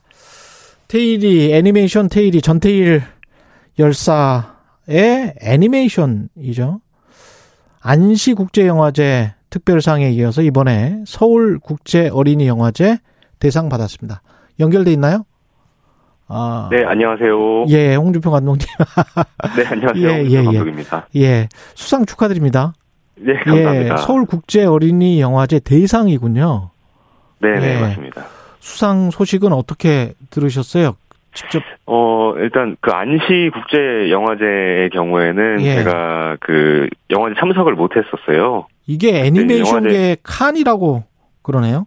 예, 예. 영화제에서는 좀 나름대로 이제 그 국제적으로 조금 유명한 영화제인데 어, 제가 6월에 일정이 좀 많아서 참석을 못 했는데 그게 이제 너무 아쉬울 정도로 영화제 그 기간 내에서 이제 테일이 영화 그 상영될 때 현지 반응이 굉장히 뜨거웠다고 전해 들었습니다. 근데 이, 이번은 이제 서울 국제 어린이 영화제거든요. 어린이 영화제에서 사랑을 받았던 게 대상을 또 받은 게 의미가 네네. 남다를 것 같습니다. 네, 맞습니다. 특히 이제 제가 전태일 열사의 이야기를 애니메이션으로 제작하고자 했던 그 큰 목적 중에 하나가 지나간 과거 이야기를 현 세대에도 좀 어렵지 않고 무겁지 않게 전달되었으면 하- 했던 그런 목적이 있었는데 어린이 영화제 수상으로 그 목적을 좀 충분히 이뤘다고 좀 생각을 해요. 음. 특히 이제 어린 관객의 시선에서도 충분히 공감할 수 있었던 그렇죠. 이야기였다라는 것들 때문에 그 다음 세대들에게도 좀 생각해볼 만한 화두를 던질 수 있었던 것 같고 또 나름 애니메이션 테일리에 작은 소명을 좀 이뤘다라고 볼 수도 있을 것 같습니다. 이거 영화를 보신 분들의 후기를 보니까 완성도가 굉장히 높았다.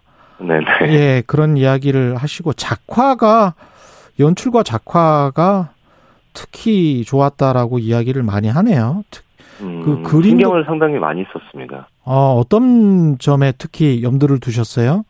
그림이 굉장히 음, 좋았다 그러던데 애니메이션. 네, 특히 이제 배경 그림 같은 경우에는 예. 당시의 시대를 저희가 어 애니메이션을 봤을 때 그냥 어 그림이구나가 아니라 정말 그 현장에 그 공간에 들어가 있는 것 같은 착각을 좀 주고 싶었어요. 그래서 음. 굉장히 디테일하게 작업을 했고 그리고 뭐 인물 작화 같은 경우에는 감정 같은 거를 잘 전달 관객들에게 전달됐 그 됐어야 했기 때문에 그런 것들을 좀 염두에 두고 어 표정이나 움직임들 이런 음. 부분에 최대한 디테일을 좀 살리고자 노력을 많이 했습니다. 목소리도 전문 성우를 안 쓰고 이 배우들을 쓰셨단 말이죠. 테일이 네네. 역할에는 장동윤 씨라고 딱 이렇게 선하게 생긴 배우 있어요. 장동윤. 네네.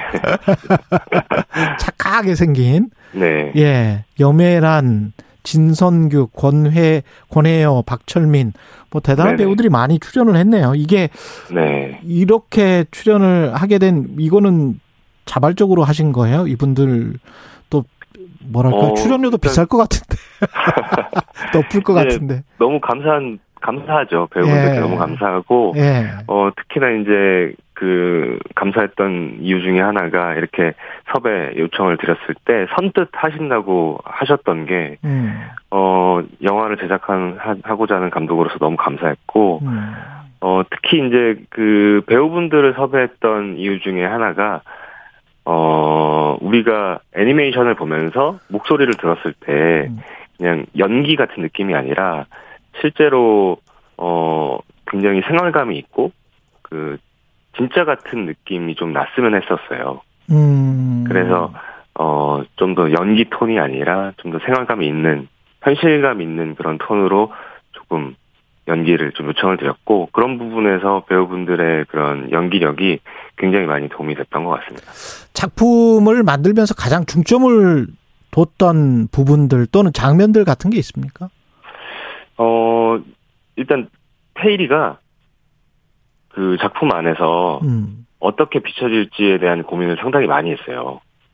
제가 이렇게 테일이라고 이름을 그 부르는 이유 중에 하나인데, 어, 전태일 열사를 저희가 떠올렸을 때, 특히 열사라는 키워드, 뭐 무겁죠. 영웅이라든지, 예. 어, 뭐 그런 키워드들이 좀 강하게 다가오거든요. 음. 근데 그 전태일에 대해서 우리가 생각을 해봤을 때, 단지 열사뿐만이 아니라, 20대 초반 청년, 그리고 평화시장에서 어렵게, 어, 힘들게 일하고 있는 그 재단사, 일 뿐이었을지도 몰라요. 음.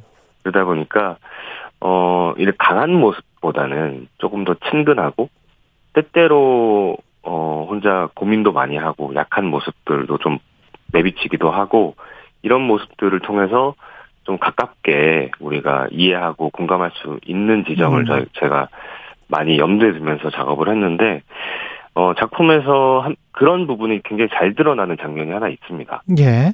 예, 그게 제가 좀 제일 마음에 들어 하는 장면 중에 하나인데요. 음.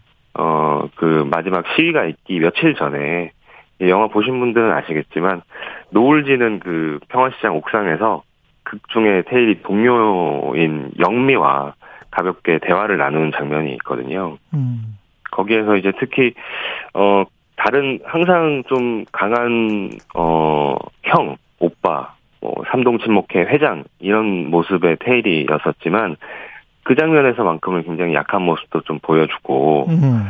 어 속마음을 내비치는 유일한 장면 중에 하나거든요. 음. 그러다 보니까 거기서 어, 전태일 열사보다는 친구, 청년 테일이를 느낄 수 있는 그런 유일한 장면이 아닌가 싶어서 저 또한 만들면서도 굉장히 한번 안아주고 싶을 정도로 좀 애정이 가는 그런 장면입니다. 아, 어떻게 보면 어린이를 위한 애니메이션을 만든 이유도 전태일의 삶을 일반적으로 한번 모든 사람이 공감할 수 있게 한번 그려보자. 네네. 그런 측면이 강했던 거 아닌가 그런 생각도 드네요. 네, 맞습니다. 예. 열사 전태일이지만 사실 당시에 우리가 지금으로 보자면은 음. 어 패션 업계 종사하시는 분이시고 그렇죠. 그렇죠. 나름 네 나름 패셔니스타고 예. 지금 계셨다면은 우리가 흔히 이제 얘기하는 인싸일 수도 있는 굉장히 그러네. 예. 어 평범한 청년이었습니다. 우리가 이념에 관한 컴플렉스나 이런 것들도 강하고 역사가 네. 그런 역사가 있어서 네네. 이런 것들을 또 어떻게 보면 잔잔하고 따뜻하게 그려보고 싶었던 측면이 이- 있었나 보군요. 감독님 예, 마음속에. 맞습니다. 네네. 음, 그러면 이게 2022년에 그 지금 현재 시점에서 가지고 있는 이 영화의 의미, 테일리의 의미는 뭘까요? 어 일단 그 끝나지 않은 이야기라고 생각을 합니다. 음. 뭐 시대가 바뀌고 있고 많은 부분이 우리가 개선된 점들도 있지만 예. 어뭐 근로자의 인권이나 이런 것들이 그때보다 나아진 점, 점도 많아요. 하지만 너무 좀 빠르게 변하는 이 시대가 시대 시대에 좀 생각지 못했던 그늘 같은 것들이 여전히 좀 존재한다고 생각을 하거든요. 음. 뭐 새롭게 생기는 직종들도 있을 수 있고 뭐 다양하게 좀 확장되는 그런 시스템 들 때문 그런 것들이 좀 빠르게 변화하다 보니까 예. 근로자에 대한 뭐 처우라든지 이런 부분은 조금 느리게 대응되지 않나 하는 생각도 드는데 음. 어 그러다 보니까 어 그때 당시에 어려웠던 시절로만 끝나지 않고 여전히도 그늘은 존재하고 그런 부분을 우리는 우리는 좀 들여다볼 필요가 있다 하는 부분을 조금 염두에 두고 있고요. 음. 어, 그 애니메이션 테일리가 다음, 다음 세대의 이야기를 전달하는 중간다리 역할을 한다고도 생각을 합니다. 아이와 함께 볼 수 있는 영화. 네. 예. 좀 잊혀지지 않고 언젠가 일하는 사람들이 어, 조금은 행복해질 때까지는 계속 좀 이야기 되어야 되지 않나 음. 하는 그런 어, 부분 때문에 2022년이 아니라 그 다음 해, 그 다다음 해에도 어, 우리가 좀 생각해 볼 만한 좀 화두를 던져야 되지 않을까 하고 생각을 합니다. 지금은 개봉관은 없죠. 현재 개봉관은 없고요. 예. 네, 뭐, 그, 여러 가지. 어떻게 볼 수 있습니까? 그, 뭐, VOD라든지, 아, 네, 요런 데에서 저희가 그 테일리를 볼 수가 있고요. 예. 네, 뭐, OTT 서비스. OTT 서비스. 하나씩 하나씩. 에도 있고. 네, 서비스가 되고 있습니다. 예. 이게 뭐 깐, 애니메이션의 깐이라는데 거기에서도 상을 받고 서울 국제 어린이 영화제에서 대상을 네네. 받았다니까요. 한번 보시면 좋을 것 같습니다. 고맙습니다. 지금까지 애니메이션 테일이 홍준표 감독이었습니다. 네, 감사합니다. 예. 6월 27일 월요일 KBS 1라디오 최경련의 최강 시사였고요. 저는 KBS 최경련 기자였습니다. 내일 아침 7시 20분에 다시 돌아오겠습니다. 고맙습니다.